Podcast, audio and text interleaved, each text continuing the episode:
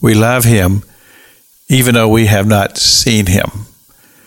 But yet, by faith, we continue to believe that Jesus Christ existed, that he still exists, that he is there with the Heavenly Father, that he lived a life on this earth without sin. He was crucified on the cross of Calvary and he arose from the dead and ascended into heaven. We believe those things by faith. Peter talks about this in the book of First Peter. He said that uh, because of this, we are believers in spiritual things and we rejoice because he lives. All of this we receive by faith that leads to our salvation. Now, yesterday on the broadcast, we talked about how that Peter said that uh, the trying of our faith is more precious than silver and gold, and we talked about the process of the of the fire and how that the temptations comes and the trials come, and we are able to withstand them through our faith and our ability to believe that God is going to help us. But in the process, process of that, it brings maturity into our lives. And our faith process grows stronger. And we're better able to withstand the next attack that comes upon us. So, bring this back to this idea that we believe that Christ lives through faith. But we also have come to our faith through our experiences in life. Remember, James says that experience bringeth patience.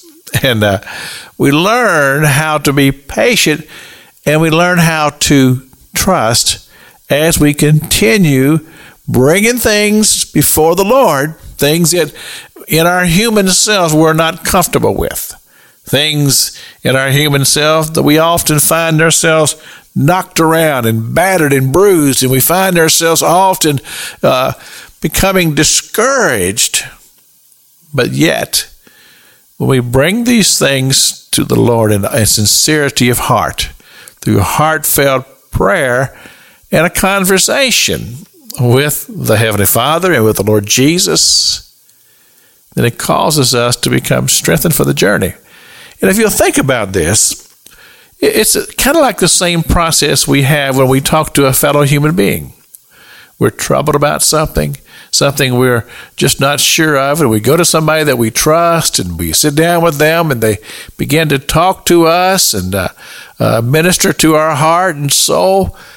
And then all of a sudden, the picture begins to change because they've helped us to be able to get a clarity of thought in mind. Well, I believe that the Heavenly Father does the same thing. That He is indeed a great counselor. But unfortunately, what happens so many times that is the fact that we don't take it to the Father. We carry it ourselves and we struggle through these things. We try to find answers within ourselves when all along the answers that we need and the peace and confidence that we need is right there simply for the asking. Saying, God, can I talk to you about this? It's Pastor Jack King with the gospel on the radio broadcast.